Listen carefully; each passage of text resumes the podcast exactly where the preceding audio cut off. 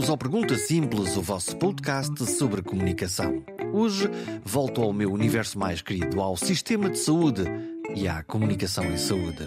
À arquitetura do mais importante sistema de suporte social do país, do navio Almirante, o SNS, aos privados e principalmente à tentativa sucessiva ao longo dos anos de reformar o sistema de saúde para melhor servir os cidadãos. Esta conversa com Correia de Campos, professor e antigo Ministro da Saúde, dura há exatamente 30 anos. Desde 1993, que me lembre, que lhe faço perguntas e tento aprender com ele e com as suas respostas. Nem sempre fiz perguntas simples e nem sempre recebi respostas doces. Mas a conversa ao longo dos anos foi sempre útil. Ouça e se gostar, partilhe nas suas redes sociais ou mande uma mensagem a um amigo que gosta destas coisas da saúde.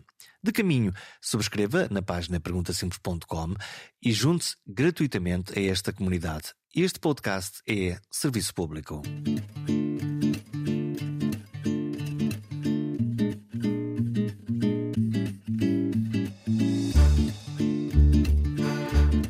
Difícil é fazer reformas na saúde em Portugal?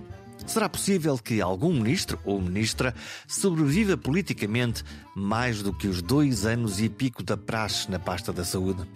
A área da saúde é das mais visíveis, importantes e sensíveis da nossa vida coletiva. E todos vamos tolerando os atrasos nos tribunais, a má adaptação da escola à vida ou a tirania das finanças na nossa vida, mas quando o assunto toca à saúde, a música é diferente. Recorremos habitualmente à saúde em situação de vulnerabilidade, quando estamos doentes, quando estamos feridos, quando corremos risco de vida. E nestas circunstâncias, nossas ou de familiares e amigos próximos, a nossa tolerância e paciência é mínima. Reformar um sistema aberto 24 horas por dia, 365 dias por ano, distribuído por todo o país e que custa 15 mil milhões de euros pagos pelos contribuintes, fora os extras de cada cidadão, os seguros e a ADSE, é seguramente difícil. Poderia dizer mesmo quase impossível. Esta conversa de hoje tem como pretexto um livro que Correia de Campos escreveu. Ele tem o bom hábito de escrever livros a prestar contas, a explicar contextos e a abrir pistas para o futuro. O livro tem o título provocador de A Gaveta das Reformas. Numa interpretação livre, poderemos ler aqui que as gavetas podem guardar muitas reformas, reformas metidas na gaveta ou reformas tiradas da gaveta. Cada um que decida. Não serei eu que vou interpretar este título. A mim sempre me fascinaram os estrategas, os decisores, os administradores e os servidores da causa pública da saúde. Deixo uma reflexão muito pessoal. Estas pessoas passam anos a pensar e a desenhar soluções para tentar resolver os problemas dos cidadãos. Os nossos problemas, e em particular os problemas dos doentes, afinal, nós agora ou no futuro. E depois preparam-se para tomar decisões. A melhor decisão, a melhor opção, a menos mal, o custo-benefício e outras árvores de decisão. Elas podem seguir muitos percursos, mas sim, estas pessoas preparam-se afincadamente para tomar boas decisões nos seus cargos. Portanto, estudam muito e sabem decidir. O melhor que podem e sabem. Mas no terceiro pé são um pouco menos competentes, para dizer o um mínimo, na comunicação. Não, não estou a falar da técnica ou sequer da transparência. Estou a falar sobre o não incluir os cidadãos, a audiência e as suas expectativas no processo de comunicação. E antes disso, no processo de estudo e decisão. Sim, todos sabemos que a economia conta muito o dinheiro, os recursos são limitados, as necessidades são infinitas, mas um bom sistema de integração do cidadão no processo de decisão numa medição das suas expectativas e num envolvimento na comunicação, dariam uma grande ajuda. Está dado o meu contributo para a gaveta dos comunicados das reformas da saúde. Vamos ler o livro e vamos ouvir o autor? Vamos a isso. Gaveta de reformas. Gaveta de reformas. Assim, e, e, lá está. Faz toda a diferença. A minha boca estava, estava a fugir para a verdade. Sim, mas, mas a gaveta de reformas significa que há eh, que contém eh, memórias de reformas eh, fracassadas e memórias de reformas sucedidas, bem-sucedidas. O que é que faz a diferença entre uma reforma bem-sucedida e uma e uma desgraça que muitos não sai fatores, uh, alguns controláveis e muitos incontroláveis. Os controláveis são a preparação. Uh, se o governante preparar bem a sua reforma, se estudar bem as variáveis, se conhecer bem a situação económica, social, o institucional, o, o comportamento, se tiver uma noção do comportamento dos atores no terreno, uh, isso é absolutamente essencial para se conhecer as reformas. E ter uh, não só essa, esse conhecimento de base, como tê-lo atualizado, isto é, receber uh, regularmente informação, como se diz, o feedback da, de, dos efeitos de, das medidas que está a tomar. Isso é, isso são fatores relativamente controláveis. Portanto, é muito importante não só estar preparado, como ir ouvindo dos ir outros ouvindo. como é que a coisa está a correr. Exatamente. então é podemos essencial. já abrir as provocações? Claro, é evidente que a primeira, a primeiras instituições a, a, a, que temos que, que os reformadores têm que ouvir são é, os mídia, não é? Naturalmente. E, e, e há ou não há a tendência de, dos decisores, quando estão em posições como a posição de Ministro da Saúde, mas uma outra qualquer, de eh, irem eliminando aquilo que são vozes mais críticas, mesmo no seu círculo, e rodeando-se de Sim, Sr. Ministro, tem toda a razão, Sr. Ministro. Isso é absolutamente verdadeiro e é biológico. É um, é um comportamento natural de, da espécie humana. A espécie humana aproxima-se de quem, dos, das pessoas e dos lugares onde sente proteção. E, portanto, e rejeita os lugares onde sente perigo, onde sente agressividade, onde sente, onde sente que não há empatia. E isso é uh, terrível, porque uh, os, uh, sobretudo, os, os amigos a sério dos governantes abandonam-nos quando eles vão para o poder. Porque acham que devem estar distantes, porque não querem criar conflitos de interesse, não querem que o, que o governante ache que eles estejam a exercer uma pressão sobre eles. E isso é terrível.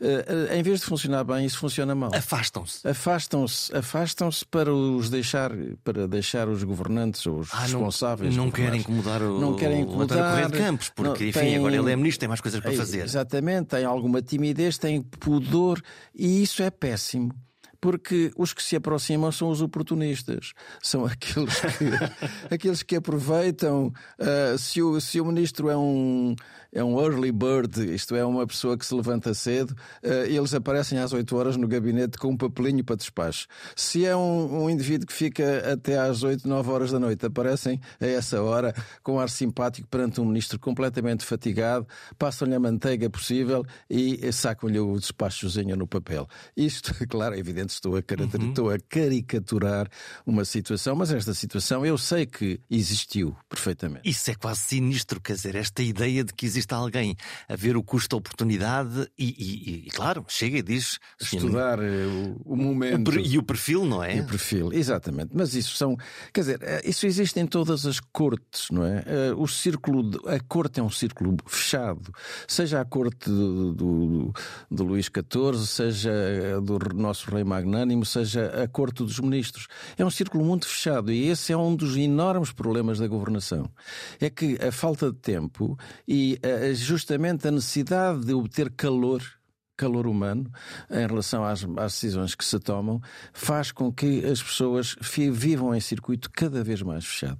E por isso é muito muitíssimo importante de romper esse circuito, andar na rua, tentar ir aos restaurantes, eh, tentar uh, receber os insultos na rua e tentar eh, falar com as pessoas. Aconteceu-me várias vezes, até houve um dia um, grupo de pessoas que, três ou quatro pessoas que no, auge da, do encerramento das maternidades ou das salas de parto, do outro lado da rua, aqui em Lisboa, no centro da cidade, desatavam aos gritos a insultar-me, chamando-me assassino e outros nomes simpáticos como este. Assim, com essa sim, força? Sim, com essa. Com essa por exemplo, a minha casa de campo de então apareceu toda pichada a dizer assassino. É evidente que isso foi tudo programado, não é? Eu sei quem fez isto, eu hoje sei quem fez isto. E porquê que e fez, sei não é? qual foi a organização que o fez e porquê que fez. Bom, mas o que eu fiz. Portanto, não, não estamos a falar de, de, um cidadão que está zangado porque, porque o ministro tomou uma decisão que. Não, uma estratégia, é uma estratégia de política. política. Foi uma estratégia de uma organização política que fez isso. Neste caso, esta pessoa que encontrei na rua, não faço ideia se era um militante ativo ou tinha sido encarregado desse. Pareceu-me mais um espontâneo que estava uh, legitimamente zangado. E eu atravessei a rua e fui ter com ele. Fui ter com ele e, e falei com ele, expliquei-lhe e ele continua a resmungar, etc. E depois, a essa altura, virou-me as costas. Bom, mas enfim, eh, quer dizer, pelo menos a, a agressividade desapareceu, baixou, desapareceu. Mas eh, o facto é que muitas vezes, e nós eh, vemos que há, aqui uma espécie de universo que não é síncrono entre os problemas reais das pessoas, e no caso da saúde, um problema real dói muito emocionalmente alguém que tenha um cancro alguém que não tem um médico de família, versus esse pensamento mais teórico, essa retórica e decisões que se vão sentir, muitas delas, dez anos depois. Exato, isso é, isso é muito eh, eh, verdadeiro também. Quer dizer, a percepção pública do que acontece na saúde é muitas vezes diferente e às vezes até de todo não coincidente com a realidade.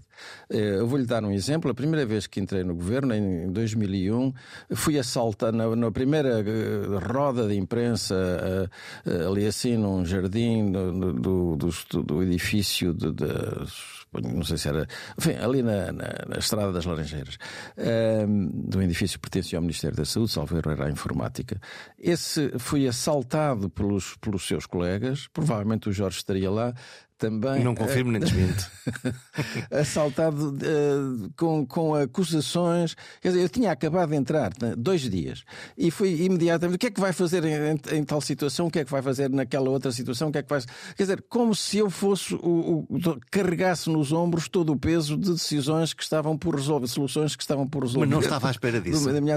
Não, de maneira nenhuma. Bom, e disseram: o que é que como é que é esta situação lamentável em que se encontra a saúde dos portugueses? E eu, eu parei um momento e disse: lamentável. Então nós fizemos um percurso fantástico na redução da mortalidade infantil.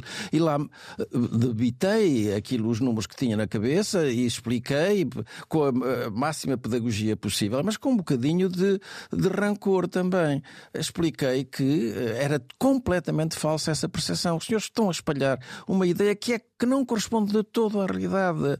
A, a, situação da saúde dos portugueses melhorou consideravelmente, houve esforços fantásticos, sobretudo na saúde materno-infantil. A esperança da média de vida tem aumentado espetacularmente. E, e os senhores nunca deram conta disso, não sabiam disso. Quer dizer, foi o é meu primeiro eu... afrontamento direto e uh, devo dizer que uh, teve boas e más consequências. Então, as ficou boas, com má imprensa, não? As boas consequências foi que as pessoas passaram a fazer-me perguntas mais sérias e com mais substância, não é? Percebiam que, uh, que, quer dizer, não era, não era perguntando coisas, factos falsos que, que, que eu que poderiam obter uma, uma, uma resposta provocada. Uh, por outro lado, as más consequências foi que as pessoas passaram a ter mais, os, os, os seus colegas passaram a ter um bocadinho mais de, uh, não direi de medo, mas de, nem de temor, mas de reserva. Não fez bons amigos logo no uh, início. Exatamente. Não, não devo ter feito eu, bons eu, amigos. Eu lembro, professor, de uma, de, uma, de, uma, de uma história que nós dois eh, partilhamos. Estava-se a discutir o Orçamento de Estado e estava no Orçamento de Estado pela primeira vez a história das taxas moderadoras ou copagamentos, conforme como nós queiramos olhar para isto, das, para internamentos e para cirurgias. E, e lembro-me, lá está, numa dessas rodas de jornalistas, de irmos ao Hospital um, Egas Muniz, numa inauguração de uma unidade de cuidados intensivos, e a primeira pergunta que foi feita, em vez de ser aquela pergunta clássica que é então, Sr. Ministro, que tal esta magnífica unidade? Foi logo, para, logo para, claro. foi logo uma, uma pergunta que alguém fez à queima-roupa, que é Sr. Ministro, então as taxas quais são? e, e, lidamos todos com, com o professor Correio de Campos na forma irada que é eu não respondo sobre isto. Isto é do Conselho de Ministros e, portanto, não, não quero falar sobre isto agora. Portanto, lá está. Essa, essa resposta. Bom, isso, isso, a resposta foi completamente errada, vista à distância, com essa informação. Mas eh, eu, nesse caso concreto das taxas moderadoras, eh, eu cometi um gravíssimo erro um gravíssimo erro. Eh, porque eh, estava muito certo que, eh, que se fosse rigoroso nas taxas moderadoras nas urgências desnecessárias, uhum. não é? Ou nas urgências hospitalares, quando não são situações de emergência, mas estava muito errado na, na aplicação de uma taxa de um dia, de um tanto, acho que eram 5 euros, 5 euros, euros porque... por cada dia de internamento, uhum. não é? Sim. A partir partir de 10 dias, não? É? Salvo eu acho que era assim. Mas ninguém pede um internamento, não é? Uh, pois, uh, isso foi. Ou uma cirurgia? Eu fui muito induzido pelo exemplo alemão. Os, os alemães tinham. os alemães tinham feito isso recentemente, muito recentemente. 10 marcos, na altura ainda. Uh, não, sim, tinha sido ainda no final da década de. Era o equivalente a 10 euros. Porque lembro-me da segunda parte desta nossa conversa, que é descemos depois no, no, elevador e eu precisava de, lá está, de fazer a pergunta para ter uma notícia e, e, e optei por fazer uma abordagem um bocadinho diferente, que é, lá está, professor, na Alemanha são 10 euros. Acha que é um valor adequado para Portugal? Pois, e, é evidente, e, e devo ter respondido, por isso passámos para baixámos metade para 5, é um bom valor. metade, metade. Bom, uh, é evidente que isso foi uma decisão errada. Errada do ponto de vista financeiro, porque não trouxe nada, nenhuma receita visível. Errada, sobretudo, uh, pelos, pelas críticas que suscitou. Suscitou muitas críticas do Observatório, uh, do Observatório de, da Saúde, português dos serviços de saúde uh, e críticas justas. Eu devo dizer, hoje, à distância, uh, isso foi um erro. Mas depois de não há espaço para recuar, mesmo quando uma. Não, não, é muito. Quer dizer, Hoje é mais fácil recuar, porque há muita gente a recuar, não é? Os, os políticos hoje muito facilmente recuam. Mas uh, quando se está num caminho, neste, não era esse o caso, mas quando se está num caminho de reformas, como foi o caso, por exemplo, das urgências uh, ou das, das, do encerramento dos SAPs e, e da, da, das, da concentração das salas de partos, aí era impossível recuar. Era impossível recuar porquê? Porque se eu recuasse num sítio, tinha imediatamente, na, na, no dia seguinte, no meu gabinete, todas as pessoas que achavam que a mãe tinha direito ao, ao mesmo Desmoronava-se qualquer desmoronava-se qualquer forma. De maneira que aí era absolutamente necessário ter um dique eh, e, e, manter, manter a guarda sempre. Eh, Recebeu muitos telefonemas, de, imagino, das câmaras municipais, por exemplo. Não, as, as relações com as câmaras foram, foram sendo progressivamente aperfeiçoadas. Uh, tive gente que me ajudou a amaciá-las, uh, amigos de, de parlamentares, uh, governadores civis e outras pessoas, e, e essa, e esse, isso foi muito importante porque eu consegui aos poucos celebrar protocolos com todas as câmaras onde tinha encerrado os serviços de atendimento noturno, que eram absolutamente ridículos que eram caríssimos, porque uh, para, para atender entre uma e três pessoas por noite uh, era preciso ter um médico de serviço permanente, um enfermeiro de serviço permanente e um funcionário administrativo de serviço permanente. E tínhamos que ter, uh, e isso custava não sei quanto já, ou cada, cada uma dessas consultas custava mais de mil euros. E portanto era. Vendo por esse prisma, lá está o custo e, a, eventual irracionalidade disto, mas vendo na ótica do cidadão, que tem ali um socorro ao quem me acode, é, também uma sensação. Isso é só aparente, porque na ótica, assim, é evidente, o cidadão quer, quer ter o Hospital Santa Maria ao pé da porta. E, não é? e tira-me uma coisa, Qualquer não é? cidadão, e, e, e se não, já que não pode ser o Hospital Santa Maria, pode ser um hospital distrital. Já que não pode ser um distrital, um dos antigos conselheiros ou centros de saúde. Já que não pode ser, então que tenha o serviço de atendimento permanente. Só que o serviço de atendimento, os meios de que dispunha o serviço de atendimento permanente, que era apenas um médico, não tinha nenhum meio complementar de diagnóstico, não tinha nem, quer dizer, às vezes nem sequer tinham meios de transporte para levar o doente para uma situação, para um hospital de referência é evidente que uh, uh, a qualidade desse atendimento era muito, muito fraca. Portanto, há uma falsa fraca. sensação de era, segurança? A, havia uma sensação fictícia de segurança. E,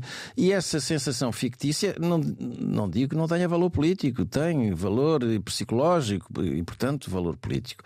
Mas não não garantia. E houve vários episódios de doenças fatais que, que, podiam ter sido tratadas a tempo, sobretudo acidentes vasculares cerebrais e infartos de miocárdio, que são aqueles onde, onde o tempo conta na, na intervenção. Que não deviam ter parado que não deviam ter, não deviam ter parado, deviam ter ido diretamente. E tive curiosamente, tive várias cartas e vários, várias reações de pessoas cujos familiares tinham sofrido desse, desse facto. Todavia, politicamente, quando acontece o episódio Anadia, o encerramento do SAP da Anadia, que está a poucos quilómetros de Coimbra, um, um hospital universitário central, partir, nesse momento a pressão da opinião pública sentiu-se sobre o, o, ministro na altura. Sim, isso, uh, isso foi o culminar, digamos assim, porque eu tinha vencido todas as, quase todas as, as, outras etapas. Eu tinha resolvido o problema da concentração de maternidades, até com o apoio da, da Ordem dos Médicos, tinha resolvido as, uh, o, o, encerramento dos SAPs em uh, que eram os tais falsos, falsos, falsos apoios ou apoios de, de qualidade deficiente que existiam espalhados, sobretudo no interior do país.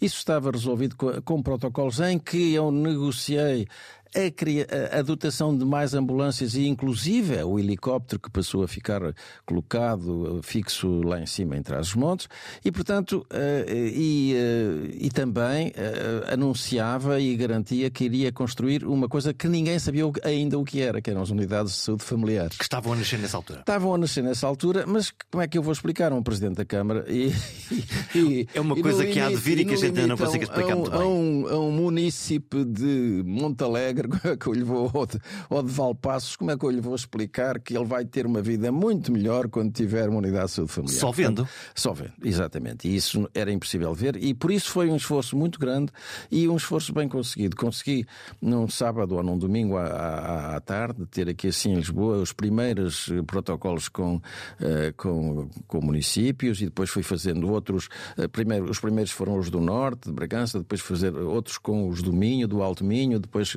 outros mais, mais próximos de, de Aveiro, da região de Aveiro. Enfim, e aos poucos esse problema eh, estava a ser resolvido. Uh, o que não estava a ser resolvido, o que não, não ficou por resolver foi dois ou três, salvo erro, dois eh, hospitais que não tinham qualidade nem tinham meios suficientes para. Eh, e eram claramente redundantes, que era, salvo erro, o peso da régua e eh, redundantes, tendo em conta que se tinham. A proximidade. Tinham a, tendo em conta a proximidade tinha, e, sobretudo, tendo em conta que havia, no caso do peso da régua, havia um hospital de boa qualidade em Vila Real e estava a iniciar a construção, um hospital também que, em Lamego, o novo hospital de Lamego. A, Bom, a, a tal corda do Douro de que falava Exatamente. muitas vezes.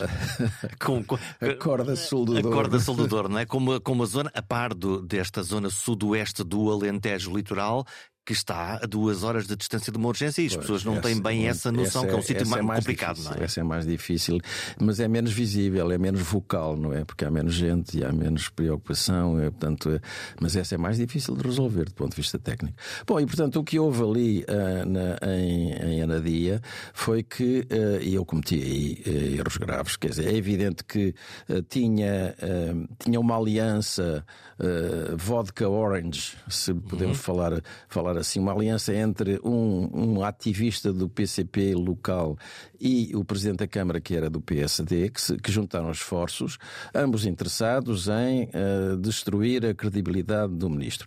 E eu tive alguma, algum erro que uma. Tive um ou outro contacto telefónico, quer dizer, tive várias, fiz várias tentativas de, de negociação com, com essa pessoa, uh, através do presidente da, da Administração Regional do Centro. Uh, tentativas infrutíferas. Ele foi lá uma sete ou oito vezes e não conseguiu demover a pessoa para que ele percebesse minimamente o racional da questão. E eu, talvez eu devesse ter ido lá. E por acaso, eh, e houve até um momento, olha, na véspera de eu sair, houve um momento em que um município de, de uma cidade perto, eh, vizinha, eh, do PSD veio ter comigo e, quer dizer, que eu visitei, eh, no final da visita chamou-me à parte e disse-me: Olha, eu posso intermediar eh, a sua, a sua negociação com o meu colega presidente da ANAD. Hum, pareceu um anjo da guarda e não o ouviu? Uh, ouvi, claro, e disse: Oh, mas estou interessadíssimo nisso. Só que no dia seguinte saí do governo. Como é que foi essa saída? Falou com o Primeiro-Ministro? Já, já, lá vamos, ou... já lá vamos. É porque eu tenho curiosidade, eu não, não sei como é que correu essa conversa. Eu, eu, durante muito tempo, não soube como é que. Eu, mas agora já sei tudo. Ah. mas, mas essa, portanto, o que se passou, vamos só encerrar uhum. a Nadia. A Nadia passou a ser, a certa altura, uma espécie de altar da pátria onde todas as queixas de todos os partidos contrários ao partido maioritário, que era o Partido Socialista na altura, eh, se vinham vinham apresentar. Era uma passou espécie... a ser simbólico. Passou a ser simbólico, vieram, vieram lá todos os líderes partidários. Lembro-me que lembro de Marcos Mendes, lembro-me do, do líder de Jerónimo de Souza, lembro-me do Francisco Louçã, lembro-me de toda a gente que estava nas oposições. Lembro-me do Paulo Portas. Portanto, subiu de nível em termos políticos. Exatamente. E, e portanto, deixa de ser um nível, saúde, não é? Passou, deixou de ser saúde, passou a ser vamos atacar este governo e o elo mais fraco deste governo é o, o Ministro da Saúde. Normalmente portanto, é, não é? Sim, Quase sempre. Os ministros Quase da saúde sempre. É um estão dos na mais berlinda. fracos. Ou, ou, é o mais fraco ou é um dos mais fracos. Porque é aquele que está mais exposto, aquele que tem que recebe, que, está, que tem, que recebe o embate da, da, das queixas. E mexe em coisas importantes? Bom, portanto, eu, no entanto, portanto, eu tinha, tinha preparado uma série de, de, de, de, obras que estavam já a decorrer e um calendário até de abertura desses, dos estabelecimentos onde essas obras estão a decorrer para transformar as urgências que, que eram antigamente urgências médico-cirúrgicas em urgências gerais e aquelas que não eram médico-cirúrgicas para as promover e equipar nesse sentido. Bom, isso estava tudo, tinha um mapa completo e o primeiro-ministro José Sócrates chamou-me eh, numa exatamente no dia seguinte a essa conversa com esse potencial negociador intermediário, que é uma pessoa delicadíssima e de quem fiquei amigo, naturalmente. E, e uh, chamou-me às nove e meia, logo de manhã, e eu reuni esses mapas com isso tudo, julgando que íamos ia conversar sobre e que, ia, que eu ia informar sobre o assunto. Uh, e quando lá cheguei, ele disse-me: Eu acho que nós estamos, temos aqui uma situação política muito delicada, uh, a saúde, o, o, a população está. Tu, tu, estás a ter uma baixíssima popularidade, a população está descontente com o Serviço Nacional de Saúde, pode não ter razões, mas, mas a verdade é que está é a percepção. polarizou é a percepção e, portanto, uh, vinha-te vinha dizer que provavelmente terás que sair e etc, etc. Bom, estou convencido que o, que o Primeiro-Ministro. Eu tinha, eu tinha três meses antes, em novembro, tinha terminado três meses antes, não, um bocadinho mais. Quando, quando fiz dois anos de governo, uh, eu fui ter com o Primeiro-Ministro, porque eu tinha-me comprometido com ele na primeira conversa a estar só dois anos.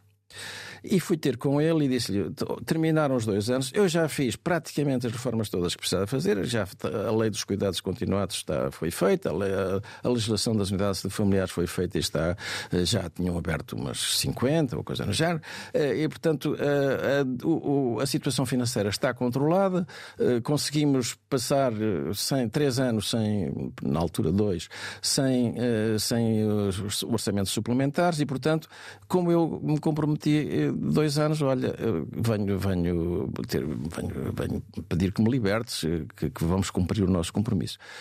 E ele disse: Não, pensar nisso. Não, que a popularidade está em alta nenhuma, e, portanto, nem pensar. De maneira nenhuma, então, isso, uh, isto é um governo de legislatura, portanto, vamos até ao fim e tal. Bom, portanto, Uh, mas uh, assim que ele me disse, uh, que, que, ele me deu a entender que eu estava a ser prejudicial ao governo e, naturalmente, provavelmente ao país. E à popularidade do próprio Primeiro-Ministro, não é? Como é habitual. Evidente. eu disse, meu caro amigo, Acabou. Nem mais uh, uma conversa. Eu trazia aqui os, uma série, os mapas dos centros dos, das urgências que vão abrir e tal, e o calendário respectivo. Um, isso foi uh, em 30 de janeiro de 2008. Uh, acabou.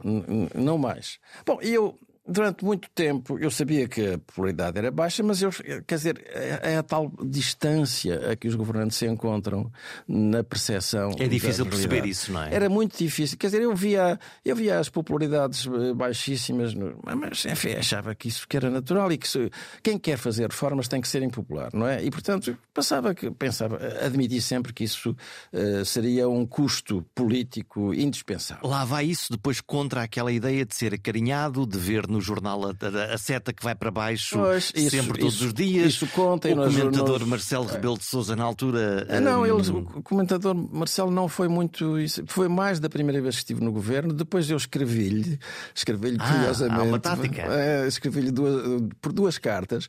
E depois, desse, nessa nesse segundo governo, ele praticamente só me fez uma bicada, entre aspas. Uh, mas. E depois eu respondi e, uh, e portanto. e, e os ataques pararam. Não houve. Não, não, posso, não houve guerrilha. Não me posso queixar. Pelo, de quem é que eu fiquei a desconfiar? Fiquei a desconfiar dos meus camaradas de partido. Dos próprios? Dos próprios. Fiquei a pensar, bom, isto, isto era uma terça-feira, essa conversa com o Primeiro-Ministro, terça-feira logo pela manhã. Às segundas-feiras havia a reunião geral, a reunião do, do Inner Circle do Primeiro-Ministro com os, os, os, ministros do grupo mais restrito e com. Eu, eu nunca participei nesse. O centro grupo. político, no fundo, onde, político, onde, com onde mais os, os três ou quatro pessoas de fora. Sim. E o, o- líder parlamentar e mais duas ou três grandes figuras do Partido Socialista. Ah, eu pensei, bom, isso, ontem decidiram ah, esta solução, portanto acabou, não há mais conversa resolvido. e tal, está resolvido. E fiquei durante muito tempo pensando que tinha sido esse o núcleo. E eh, tentei várias vezes obter Perceber o racional. perceber o racional. Porque não percebia. Tentei várias vezes perguntar, perguntar ao Primeiro-Ministro, mas depois apareciam sempre outras pessoas e era uma conversa eh, tão íntima que não, não dava para, para partilhar. E. eh, Portanto, eh, fiquei sem saber durante. Mesmo já na altura em que eu estava no Parlamento Europeu e ele estava a estudar em Paris, eu eh, encontrei-me com ele duas ou três vezes e houve um momento quase em que, em que chegámos, a, mas estava outra pessoa na sala e, portanto, achei que não devia. Bom, devo dizer, eh, só, só, isto era, afinal era um segredo de polichinelo. Porquê? Porque o Presidente da República, eh, Dr. Cavaco Silva, publicou no primeiro volume das suas memórias a história toda. Tem oito páginas que são dedicadas a esse incidente. E o que é que lá, o que é que lá se diz? O que lá se diz é que foi ele que fez a pressão para eu sair. Ah. Pura e simplesmente. E eu não fazia a menor ideia, não sonhava sequer, na altura, nem sequer o Primeiro-Ministro, devo dizer, em, em honra, em, em nome de, digamos assim, da verdade, porque é um comportamento de Estado, o Primeiro-Ministro nunca me disse isso. Nunca disse, olha, foi o Presidente da República que Exatamente. não está a gostar disto Nem na altura, nem mais tarde. Nem na altura, nem mais tarde. Portanto, foi contado na primeira pessoa pelo professor Cavaco Silva, na altura Cavaco, Presidente portanto. Por isso é que eu estou a dizer aqui, se, eu não, se, não, se, se- se isso não tivesse acontecido, mas o professor Cavaco Silva escreveu, dedicou-me oito páginas de- das suas memórias a explicar e, a, e a, enfim, no final, a, a- libertar-se de, de- a ach- achar que tinha feito bem, com certeza, na sua, no seu ponto de vista, na, a fazer pressão sobre o Primeiro-Ministro para, para me escovar. Professor, podemos olhar para o futuro. Nós, eh, os, os blocos de partes é uma coisa curiosa porque desde Leonel Beleza até, ago- até agora com Manel Pizarro, isto parece, o- parece o assunto que acompanha todos os ministros. É, uma, muito é uma coisa muito curiosa, não mu- é? É muito emotivo, é muito, muito emocional. Eu recebi na altura amigos eh, que tinham nascido nas, nas- em pequenas maternidades e disse: Olha, vê lá, meus colegas de faculdade e amigos de vida. ter emocionalmente o comigo. tema? Muito, muito, muito marcado. porque Tinham sido solicitados pelos munícipes e pelas pessoas eh, influentes da terra. Tu conheces o ministro, vai lá ver, vê se o convence.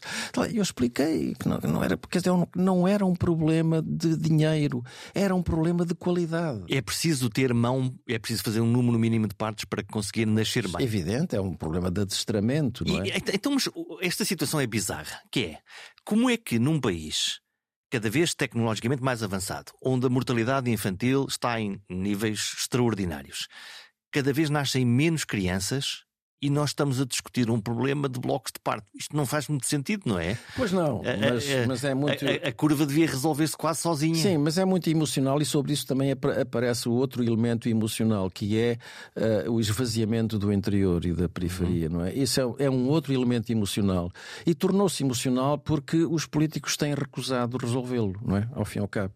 E, portanto, o problema tornou-se eh, progressivo, é lento, é insidioso e, eh, e, e vai-se esvaziando o interior. E as pessoas que ficam no interior ficam com uma sensação de impotência, uma sensação de frustração enorme. De isolamento. Isolamento, como é que, como é que vai ser? Então, tiram as escolas. Quer dizer, é evidente, uma escola para cinco pessoas, para cinco crianças. Tiram as escolas, tiram Mas os correios, tiram tiraram os o correios, banco, não é tiraram fácil. a não é? Caixa Geral de Depósitos, tiraram outros bancos, tiraram. Como é, que- como é que isso se gere? Muito difícil, muito difícil de gerir. Bom, e, uh, é evidente que eu talvez tivesse, se fosse hoje, pensando bem, eu, uh, eu tinha um princípio da minha formação tecnocrática. Eu respeito totalmente as, uh, as orientações técnicas. Se há uma comissão que eu nomeio, de quem, constituída por gente de alta capacidade, que me recomenda tecnicamente um determinado caminho, eu procuro segui-lo, procurava segui-lo. Não há tentação de colocar na gaveta, lá está? Não, quer dizer, eu, aí está a minha costela de baixa dominância política, de que? alta dominância Oh meu Deus, eu ponho isto aqui público e isto vai ser o fim do mundo. Não, porque eu, quer dizer, porque uh, do meu, de, na minha formação, os aspectos de qualidade, uhum. os aspectos tecnocráticos são muito mais importantes do que tudo o resto. Quer dizer, eu, eu, eu era um tecnocrata. Portanto, há um choque entre a racionalidade uh, da coisa e a emoção da e coisa. E a emoção. E portanto, uh, eu nunca, não era, não eu tinha tendência a descartar o valor da emoção e a sobrevalorizar a o valor técnico de, de, da iniciativa. O que significa que, em termos de comunicação, é terrível. Era um problema. É um, terrível, é um problema terrível. É, é evidente que uh, hoje eu teria tentado negociar dois ou três sítios mais críticos não muitos mais. Para baixar essa temperatura? Para, para, baixar essa temperatura. Teria tentado negociar. Mas eu também sabia pouco de técnicas negociais na altura. Eu, a sério? Sim, sim. As técnicas negociais. Eu fiquei, quando fui para o Parlamento Europeu, eu verdadeiramente aprendi a negociar. Porque nós não temos formação de negociação na vida política. No Parlamento Europeu tudo é negociado com toda tudo a é gente é e é difícil, não é? Tudo com é negociado e aí temos uma instância abaixo de nós que são os, os, nossos assistentes que fazem, que preparam todo o trabalho de casa e, e que preparam os, os tópicos de, de, negociação possível, onde é que eles podem ceder, os outros podem ceder e nós onde é que temos Isso que é uma ceder. coisa muito profissional. Muito profissional, muito, muito quer dizer, é como deve ser, não é? Uhum. E cá não, cá não, não tínhamos esse nível. Ou só, eu creio que só há uh, ensino de técnicas de negociação nas escolas de gestão e nem, provavelmente nem em todas, e provavelmente a qualidade é capaz de não ser muito alta. E isto não é gestão. Pois, isto, isto, não é gestão, isto é outra é, coisa. É um conjunto de conhecimentos, de, de, de interpretação, psicologias, de, de, interpretação de reações, de intuições, de, de espírito, de abertura do espírito, de capacidade de dar o salto imediatamente para uma outra solução. Por exemplo, o, o caso do nosso Primeiro-Ministro, que é um negociador nato, provavelmente ele nunca teve cursos de negociação, mas é um. É intuitivamente tá, é, é um É negociador. muito intuitivo. Ele, se, se há uma porta que está fechada, ele, ele encontra logo uma outra solução, ou procura logo uma outra solução. Enquanto que as pessoas com, com uma formação muito racionalizada, como era a minha, eh, mantêm-se na sua primitiva verdade. Acham que a sua verdade inicial é que era a verdade. Eu vou-te convencer, completa. até porque isto que aqui está racionalmente faz todo Exatamente, sentido. Exatamente, isso são as tábuas da lei, isso é o que está, é o que faz sentido, não tem sentido nenhum fazer outra coisa e, e portanto, eh, é, é, é uma questão cultural também. Vamos falar, vamos falar de expectativas, professor, porque nós estamos num novo ciclo político. Passamos a pandemia. Já agora, fazemos aqui uma paragem de, de autocarro na pandemia. Em termos de comunicação, sobrevivemos bem à pandemia? Eu acho que não sobrevivemos mal. Eu acho que, apesar de tudo. Ninguém sabia para onde é que ia, no fundo, antes, sim, quando sim, isto não, aparece, não uma, uma, uma, ameaça. Não havia experiência. Houve, houve, fatores importantes na comunicação da pandemia, eh, eh, antes, antes da, da entrada do, do, nosso almirante. Uh, há fatores muito importantes. Primeiro, a feminização dos protagonistas. Uhum. Uh, Sim, é um facto que é são um as mulheres que, que, têm a voz é na, um, na pandemia. Foi um fator muitíssimo importante na pandemia. Segundo lugar, a ancoragem técnica uh, minuciosa e absolutamente estrita da Direção-Geral de Saúde às consignas uh, europe uh, europeias e da Organização Mundial de Saúde. Há um alinhamento técnico. Um alinhamento no, no, uhum. no, SCDC, no European Center for Disease Control, o um alinhamento completo. O que por vezes muito momentos... criticado. Lá está, esse é o ponto. É Muitíssimo que... criticado porque nem sempre era compreendido, nem sempre era, era, inteiramente percebido. Mas isso foi uma vantagem extraordinária, porque havia ali um, um suporte técnico. E uma coerência, não, não é? Que era europeia, no fundo, consistência, é? exatamente. Uma consistência de pensamento. Todavia, algumas coisas não são bem compreendidas. Quer decisões, quer forma de comunicar. Em primeiro lugar, mandaram-nos todos para casa. Isso é logo uma, uma situação de tensão. Bom, é? isso foi um erro grave que, que, que foi muito influenciado por, por várias pessoas e personalidades e instituições que surgiram nos primeiros tempos da pandemia e que julgar e que, que ia dizer que tiveram a pretensão de controlar a situação comunicacional. Não, não acho que isso não é correto. Quiseram Mas, ganhar protagonismo? Que, não sei, talvez. Bom, com certeza que ganharam protagonismo. Agora não sei se o que, tinham querido deliberadamente. Mas é, houve esse, esse momento de mandar as pessoas, as crianças todas para casa, o que foi, recorde-se o que se passou em Itália, Agora foi isso a causa, preço, é? foi isso a causa da disseminação. Não, não, mesmo em termos de pandemia. Foi em Itália, foi a causa da disseminação da pandemia, foi o, o a, a, precoce, eh, as férias precoces que foram determinadas para uh, os universitários que estavam no norte, nas universidades do norte de Itália, que se espalharam ao longo de, das casas e de verão, o vírus. das casas de verão do Adriático e levaram o vírus com ele e espalharam o Mas era muito difícil calcular, saber isso antecipadamente. É? Era muito, e também se pode perguntar, e se isso não tivesse ocorrido dessa forma, não, o vírus não se espalhava não na sabemos. mesma. Mas, mas lá está, lidamos mal com a incerteza. Esta ideia do não sabemos. Eu, eu... Não, mas a direção, aí a Direção-Geral de Saúde teve. Lembro-me da doutora Graça Freitas muitas vezes, repetidas vezes, dizer: nós fazemos uma gestão do risco. Uhum. Fazemos uma identificação do risco. Isto é uma e das é consignas. É uma das consignas da, da, da, do ECDC e da Organização Mundial de Saúde é uh, identifiquem os fatores de risco e façam a, a tenta, tentem medi-los, tentem hum. avaliá-los. Vamos justapor aqui três, três coisas. Por um lado, comunicação técnica, lá está, baseada na evidência. Por outro lado, comunicação política e por outro lado, saúde esta conjugação pode ser explosiva, porque se o técnico defender uma coisa que, que o político acha que não pode ser bem compreendido, para o bem e para o mal, se quer para fechar o país, quer para abrir mas, o país, ou várias mas questões. Tendo em, conta, tendo em conta o que se passou, nós só podemos admitir que se cometeram erros naquele Natal de 2020 em que uh, se admitiu que, que, se podia abrir uma exceção, como se a pandemia nos permitisse uma exceção uh, e para celebrar o Natal. Lá está, mas era o Natal, não é? Mas era, pois, e era o Natal e a popularidade e as questões. Portanto, esse talvez tenha sido o principal erro. E esse erro foi político, não foi técnico. Sim, porque os técnicos diziam não, os cuidado, juízo. Os técnicos repetidas vezes chamaram a atenção para isso. E depois tivemos aquele janeiro pavoroso, não é? Se juntou todas as coisas. Vamos olhar para o futuro e vamos falar de expectativas. Estamos no, o ciclo mudou, temos um, temos um, um novo elenco governativo, mas temos principalmente uma arquitetura nova, nova do sistema com uh, um CEO uh, eh, que vai gerir o, o sistema. Que caderno de encargos é que é que está em cima da mesa? Porque parece-me que a expectativa é, é muito elevada. É, a expectativa. Uh, aí não houve uma, uma gestão mediática da expectativa, porque se deixou que a expectativa subisse a níveis muito altos. Uh, como se fosse possível, uh, através de uma simples reforma administrativa, resolver um pro problemas porque de fundo. Os problemas são, difíceis, não é? São muito, e mais, muito complexos e muito, muito difíceis. Portanto, aí talvez.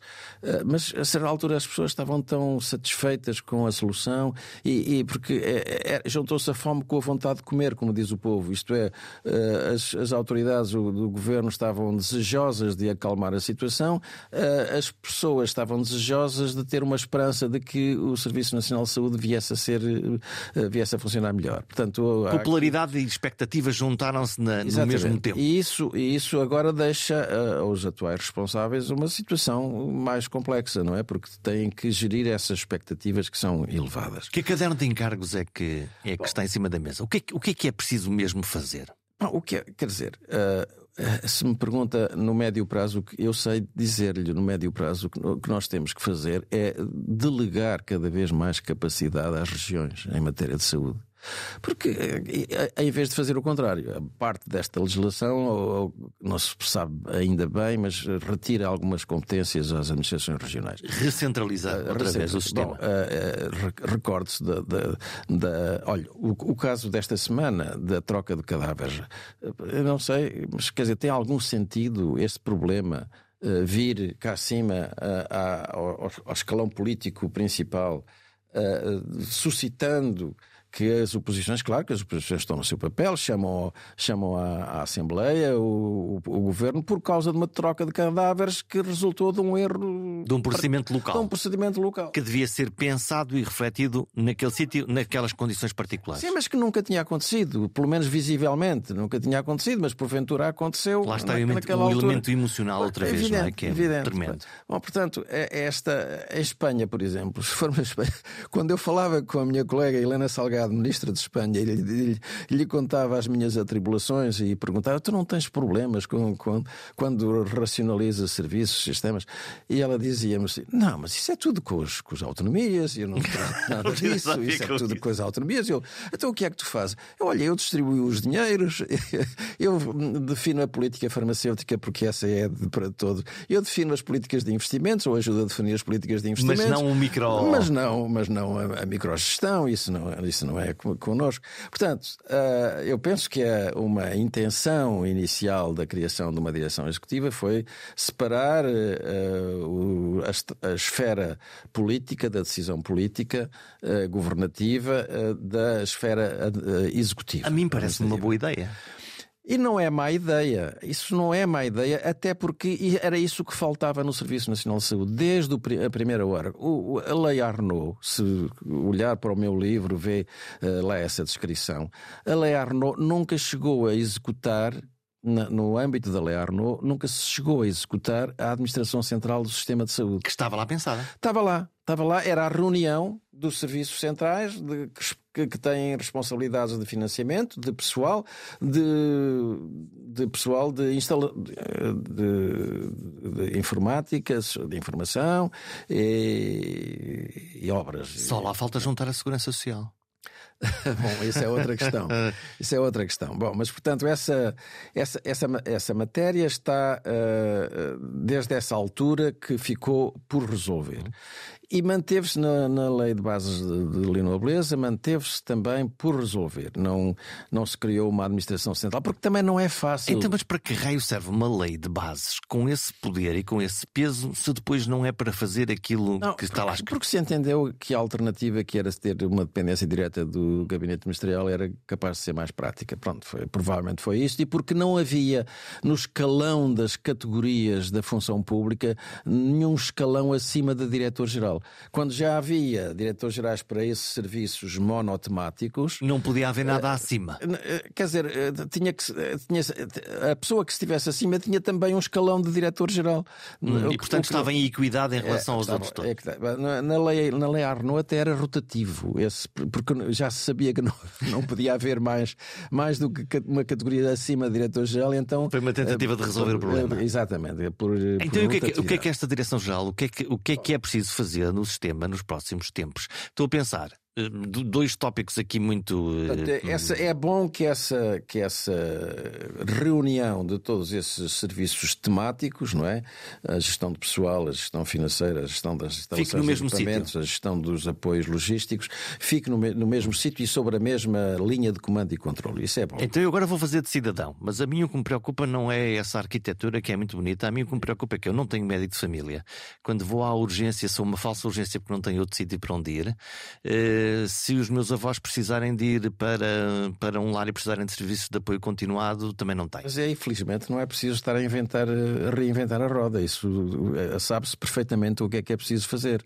Eh, é preciso criar mais unidades de saúde familiar, transformar as unidades de saúde familiar que estão a estagiar no modelo A para passar ao B pô-las no modelo B eh, progressivamente, mas rapidamente, de, durante num período curto e não apenas à razão de 20 por ano ou coisa do o, género. O que, é, o, que é que, o que é que está a atrapalhar um processo que o, o onde, onde, o cidadão está aspecto satisfeito... financeiro O aspecto financeiro eu descrevo São no São as finanças? Sim, pura e simplesmente. A miopia financeira. Deixe-me usar Deixe-me usar este. Quem são esses miopes? Não, a, miopia financeira consiste na incapacidade de, da gestão financeira ver mais longe do que a gestão anual.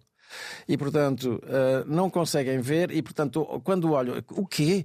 Eh, passar de 20 unidades de saúde familiares modelo B que custam mais não sei quanto passá-las, passar para 80 ou para 100 num Nem ano pensar. só, nem pensar nisso, multiplicando o que se gasta hoje a mais por não sei o quê. Bom, porque é que é miopia? Porque não fazem as contas todas. Não fazem as contas ao que se poupará. E poupa, está demonstrado, há dois, pelo menos dois estudos profundos Então, feitos se é bom independentes se sobre isso. poupa, o que é que se passa? Poupa, poupa, eh, poupa-se nos medicamentos, poupa-se nos bens complementares de diagnóstico, poupa-se e, sobretudo, ganha-se na qualidade do atendimento, ganha-se na proximidade, no conhecimento Reduz-se da a família. carga de doença? Reduz-se a carga. E ganha-se no conforto do doente que passa a ter consulta no centro de saúde com hora marcada.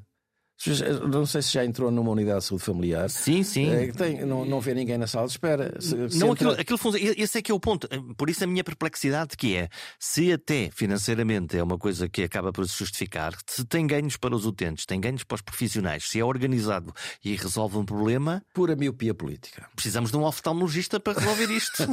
é a única maneira. Não, precisamos de, de- de um impulso político que, que diga assim: eh, quer dizer, a demonstração está feita. Existem pelo menos dois estudos feitos por equipes diferentes e ambos independentes que eh, demonstram os ganhos que há na solução.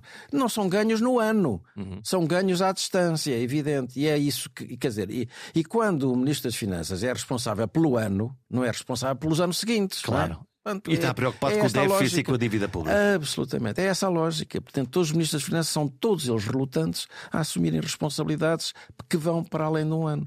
Que, ou melhor, eh, que, podem, que lhe podem eh, estragar as contas ou fazer perigar as contas do, do- do ano em que estamos, eh, mesmo que com isso resultem ganhos fantásticos. Sejamos honestos, a saúde também raramente justifica o dinheiro que gasta e nem sempre cumpre a sua promessa. Recebe um orçamento e depois gasta mais do que o que tem para gastar. Não, gasta mais do que tem para gastar porque o orçamento que recebe é normalmente inferior sequer à- execução já prevista para o ano em que se discute o orçamento. E todos sabemos isso. Exceto, todos sabemos isto. Atenção, eh, nos três anos em que eu estive no governo isso não funcionou e este ano, este orçamento, pelo menos este orçamento, é superior, não sei se quase 15 três- mil milhões de euros. quase 3% superior ao orçamento estimado para o fim deste ano. Porque é muito fácil dizer que os orçamentos do próximo ano é superior ao deste ano, porque o orçamento deste ano é um suborçamento. é? Claro. e há 10% de Portanto, inflação as, também aí. contas, Que é... as comparações têm que ser feitas com o orçamento deste ano realmente executado, ou pelo menos uma estimativa da sua execução. é uma frase do professor: as finanças não confiam na saúde. Exato. Então, porquê? É porque Tem é razão ou não primeiro lugar, eles têm razão ou não têm razão? é- Esta nossa conversa documenta bem isso. Quer dizer, é preciso que a saúde seja capaz de explicar às finanças que eh, o, o investimento inicial eh, se pode traduzir, se traduz neste caso, e noutros, mas neste caso se traduz em poupanças no futuro. E ganhos para a economia também, E de ganhos forma para a economia e ganhos para a Segurança social qualidade privada. da vida da- dos doentes, sobretudo para os doentes. Não é? É- é muito difícil explicar isso às finanças porque as finanças não, não têm contraprova. Mas quem é, que me, quem é que me diz que isso é verdade? Não dá para fazer metade do país sem serviços de saúde e outra metade com como é um evidente, estudo, não é? um estudo caso-controle. não é? Quer dizer, que os, aqueles que servissem de. Portanto, só de podemos controle- comparar o o bom com o muito bom. É. E, e isso é visto na ótica de quem olha apenas para o fator dinheiro como lá estão eles a, É a a- ter uma despesa outra a sua vez. é? responsabilidade. Portanto, é preciso ter uma noção, uma- é preciso ter um trabalho de, de- é preciso ter- gozar de uma confiança tão grande junto do Ministro das Finanças e, e que, que lhe posso- e, dos- e do pessoal das Finanças e nem são nem Quase nunca são os ministros e os secretários de Estado os grandes oponentes a estas reformas. São os serviços? Exato. São os serviços, como em todos os países do mundo. Os serviços são conservadores, os serviços não querem Quem a são, esses, incerteza. quem são esses guarda-livros? São, são os serviços res- respectivos, os serviços que tratam dos orçamentos, etc. Portanto, esse- essas pessoas que estão há muitos anos são os chamados que antigamente se chamavam o pé de chumbo. Mas ouvi É as pessoas que dizer. estão ali há muitos anos, não é? Já Mas ouvi dizer que um livros. tal de professor Correia de Campos, percebendo isso e quando foi para ministro, foi às finanças buscar uma pessoa. Para quê? Para garantir esse, Não, não, esse não, diálogo? não, não, atenção, não é isso, não é exato. Eu não fui às finanças buscar uma pessoa. Eu fui buscar uma pessoa para secretário de Estado que conhecia muito bem esse assunto, que era o Francisco Ramos, que, que, que tinha sido secretário de Estado várias E vezes. criou essa ligação. E que tinha um. um- tinha trânsito, digamos assim, tinha uma, um, um, trânsito aberto nas finanças. As finanças confiavam nele, sabiam que ele que, que, era uma pessoa de boas contas e que nunca mentia, não é? E portanto isso é, é muito importante. Isso é reputação. Uh, não, é o boa receio. Reputação. É o receio. Não, mas boa qualquer, reputação está. Ah, desculpe, qualquer pai, neste caso o pai é o Ministro das Finanças, qualquer pai, se um filho lhe pede, ó oh, pai, eu preciso de 10 mil euros. Oh, mas para quê? Oh, pai, é para comprar um, um, livro, uns livros que me vão projetar o meu conhecimento para milhas de distância. E o pai olha para aquilo e diz: pá, mas Quer dizer, como é que eu posso ter a certeza disso? Oh pai, não podes ter a certeza. Eh, e, portanto, só se existir uma relação de confiança pré-existente é que o pai lhe dá os 10 mil euros, não é? E depois vem perguntar, não e depois é? Vem, e depois vem perguntar, ah, então como é que gastaste esses 10 mil euros? O que é que estás a fazer e tal? Bom, mas isso foi feito, essa, essa pessoa das finanças não, não foi uma decisão minha, foi uma decisão do Ministro das Finanças junto de todos os ministérios. Ele criou controladores, controllers. A palavra é controlador? Controla, cont, exato, controller. Era, acho, até acho que na lei ficou controller. Portanto, ele... E estava aqui, lá no gabinete? Uh, estava em instalações no meu edifício, edifício do gabinete. E vinha fazer perguntas? Como é que era isso? Não, recebia, pedia aos serviços, pedia todo o material e nós religiosamente entregávamos. Uh, tínhamos acabado de fazer um mapa mensal e imediatamente uma cópia vinha para o gabinete do ministro e uma cópia vinha para o controller. Logo ali. E não havia tensão? Nenhuma, porque ele, o controller percebeu o controller percebeu ao fim de dois meses que os, que os dados que nós lhe dávamos eram exatamente iguais àqueles que ele, que ele tinha, aos resultados que ele, que ele tinha alcançado. E, portanto, uh, passou a haver uma confiança brutal, total, completa, não é? E, portanto, eh, ele sabia que, e sabia que nós estávamos a fazer poupanças consideráveis, quer dizer, não é por acaso que, que a gente conseguiu eh, controlar as, os preços dos meios complementares de diagnóstico durante, não sei se dois anos, não é por acaso caso que conseguimos baixar o preço dos medicamentos em dois anos consecutivos 6%. Quer dizer, isto, é, isto foi um esforço político muito grande e um grande desgaste político e, e, e que, eh, e, digamos, e até e também desenvolver os, os genéricos e também, uh, e também reduzir os medicamentos que estavam a 100%, passá-los para 95%, com exceção, mantiveram-se no 100%, os life-saving, aqueles que eram essenciais à sustentação da vida. E o controlador lá ficou satisfeito? Não, o controlador sabia, soube, sabia, nós íamos-lo informando destas medidas medidas todas, ele percebeu também, olhou para os números e viu que a fatura farmacêutica não estava a subir como no passado e que a fatura dos meios complementares diagnósticos estava. E, portanto, foi feita contida, a prova do, do conceito. E que os hospitais, que eram visitados por equipes eh, do próprio gabinete regularmente, em reuniões de, quase de, de, psicoterapia, em que essas, essas reuniões eram duríssimas, duríssimas, porque nós levávamos eh, muitas vezes eu próprio ou, ou os secretários de Estado levávamos uh, pequenos, pequena, um conjunto de informação que tinha sido colhida no, no, último dia, com base nos dados que os hospitais nos davam, e os, eles, nas primeiras reuniões eles, eles nem sequer tinham os dados que tinham mandado para o Ministério e, portanto, eram surpreendidos com, com o nosso conhecimento sobre o problema. Porque não pensavam naquilo? Não, quer dizer, não, não sabia, no, no passado não era assim, eram uhum. reuniões de, sobre temas gerais e nós perguntávamos ao, à linha, ao item de despesa. Portanto, era um, era é um assim? exame. Era, era um exame. É tal por isso a minha palavra psicoterapia, não é? Quer dizer, isto nas primeiras sessões foi dramático. Foi dramático. Houve um momento em que eu tive que praticamente demitir uma, uma, uma, direção do hospital, quase, quase em público. Por incompetência? Quase. Por não estar, não estar preparada para a reunião, por não, estar, não vir preparada para a reunião. Nós, nós vinhamos preparados de Lisboa e eles não estavam preparados, nem sabiam, e duvidavam dos nossos números. E nós dizíamos, os nossos números, mas os nossos números foram os que vocês enviaram. São os, para, são os, vossos, os que vocês enviaram nesta semana. Mas não vemos muito, lá está, os Bom, muito isso... bons a serem, a serem promovidos não, e, foi, e, foi. E, e, os muito maus a saírem. Não, não, não, espere. Isso foi muito importante, porque, para já, eh, foi uma chicotada psicológica nas, nas, administrações e passaram a olhar para as contas de outra forma. Ficou tudo alerta. E a controlar tudo alerta e a, e, e a tremer quando, quando ouviam falar de uma reunião e a prepararem-se e a uhum. fazerem o esforço máximo para contenção e para disciplina, etc. etc. Isso foi uh, extremamente importante. Não é? Isso, e, e, ao mesmo tempo, quer dizer, uh, nós fazíamos o pequeno afago na cabeça do, do cumpridor, dos cumpridores, que passaram a ser cada vez mais numerosos nas nossas reuniões. Só os primeiros é que tiveram essa, tiveram essa infelicidade. Mas passaram a ser cada vez mais numerosos. E, portanto, criámos um espírito de equipe, criámos um sentido de pertença, de que estávamos todos a trabalhar para o mesmo fim. Isso foi, uma, foi uma, uma, uma questão absolutamente entusiasmante. E mais, havia sempre, no, no, no, os hospitais, eh, nós tal como as finanças não dão à saúde todo o dinheiro no início, nós também, em relação aos hospitais, ao nível central, na Administração Central de Saúde, não se atribuía-se uma determinada importância.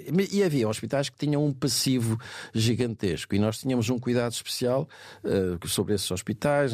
Às vezes mandávamos lá pessoas para os ajudar e para, uh, para estudar e ver como é que aquilo podia ser resolvido. E quando chegava, quando chegou a novembro, nós, uh, e, e havia realmente falta. Isto começou logo em, em 2005, quando entramos a primeira vez e foi necessário tapar um, um buraco de 1,8 milho, eh, milhões de milhares de milhões de euros. Uh, nessa, nesse novembro de, de 2005, nós selecionámos cuidadosamente os hospitais e atribuímos a maior compensação aos hospitais mais cumpridores, quer no tempo, quer, quer foram os primeiros a receber. E não o quer, contrário. E não o contrário. Aqueles que tinham e, maiores não por buracos. igual. O pior é, é por igual. O pior é tapar tudo. Faça o que eu fizer. o que eu no fizer. fim, no Natal, então, há de chegar qualquer coisa. Enviámos a mensagem a esses gestores de que se eles fizerem um esforço, mesmo que nem sempre conseguido, mas se fizerem um esforço para, se, para endireitar as suas contas, aqui estamos nós para vos ajudar. Isso foi também muito importante. É um bom incentivo. Vamos fechar esta conversa do que é que se arrepende mais e de mais se orgulha, não é quando foi ministro, porque, porque, porque é muito mais do que isso naquilo que influenciou o sistema de saúde nos últimos, nos últimos 30, 40 anos. O que é que mais o orgulha e o que é que o mais o, o, o deprime? Oh, mas da saúde ou fora da saúde? Já passou pelo livro branco da Segurança Social que está escrito e que, e que está numa bela prateleira.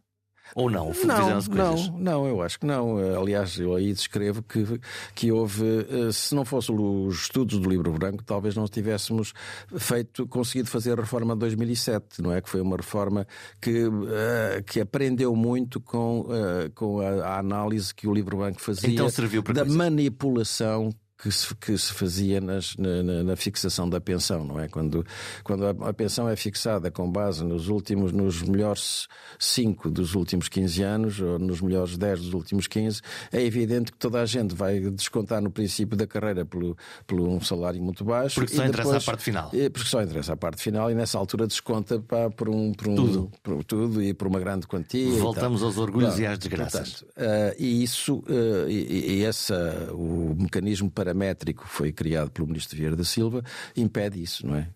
Resolve, resolveu esse problema. E, aliás, com o apoio tivemos o não ou melhor, não tivemos nesse ponto a discordância da, da, da CGTP, devo dizer. Não? Não, não, não tivemos nesse ponto. Quer dizer, foi difícil porque no princípio achavam que não, senhor. Quer dizer, aliás, uh, as instituições quanto mais conservadoras, mais entendem que se deve manter tudo como está. Faz parte do jogo. Faz parte do jogo. Não, mas, uh, e, mas na, houve houve matérias de, de, que, que, foram, que resultaram do livro branco, como por exemplo a seletividade das prestações familiares, eh, fazer não ter um abono de família igual para todos. Acho que já se voltou a isso, já não, não percebo porquê, mas não ter, talvez por, por causa da natalidade. E agora a primeira vez que a lei ia ser cumprida na plenitude, que é ajustar as pensões ao nível da inflação, Não vai acontecer. Pois, eh, porque nessa, nesta altura seria, seria autoinflacionário, não é? Seria, foi, é assim que os, é assim que, o, que, o, que os responsáveis eh, comentam o assunto. Não é? Era injetar mais dinheiro logo podia alimentar a inflação? Sim, quer dizer, a solução que foi adotada que Todavia, é vista, partir... Hum, vista pelo lado dos cidadãos uh, uh, num país se, pobre... Se fôssemos cumprir a lei exatamente, ninguém tinha recebido a meia pensão que recebeu este mês. E receberia um aumento salarial de 8 a 10% no próximo ano. E não receberiam nada este ano e receberiam no próximo ano eh, o aumento salarial correspondente. Bom, portanto, o que o governo fez, e eu penso que foi uma decisão inteligente e, e uma decisão economicamente sensível, uh, partiu isso ao meio e, e, aliás, ainda pior, porque uh, houve pensionistas a partir de um certo limite que não, que não receberam, que não é? rigorosamente nada. Portanto, atribuiu 50% este ano, portanto, o que atenua uh, o impacto para efeitos de inflação e, uh, e, ao mesmo tempo, responde a carências imediatas, que eram aquelas que estão a ser sentidas pela população. sentidas imediatamente. Isso acho que foi uma decisão inteligente. Hum. Professor, o que é que o orgulha e o que é que o angustia ter deixado na gaveta?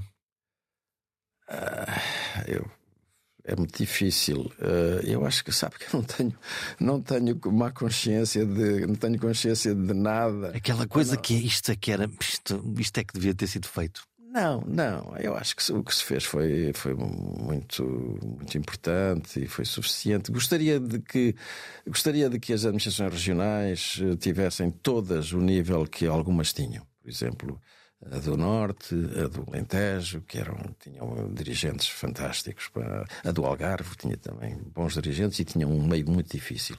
E, portanto, o centro houve mais hesitação, mas também houve muitas dificuldades, porque tiveram que combater, de, de se debater com o encerramento de maternidades na, na, no interior, Braga, Covilhã, Castelo Branco, foi muito difícil e levou os presidentes a ter que se deslocar lá pá, dez vezes. Aqui, as, as estradas eh, apesar de melhores, não, não eram famosas.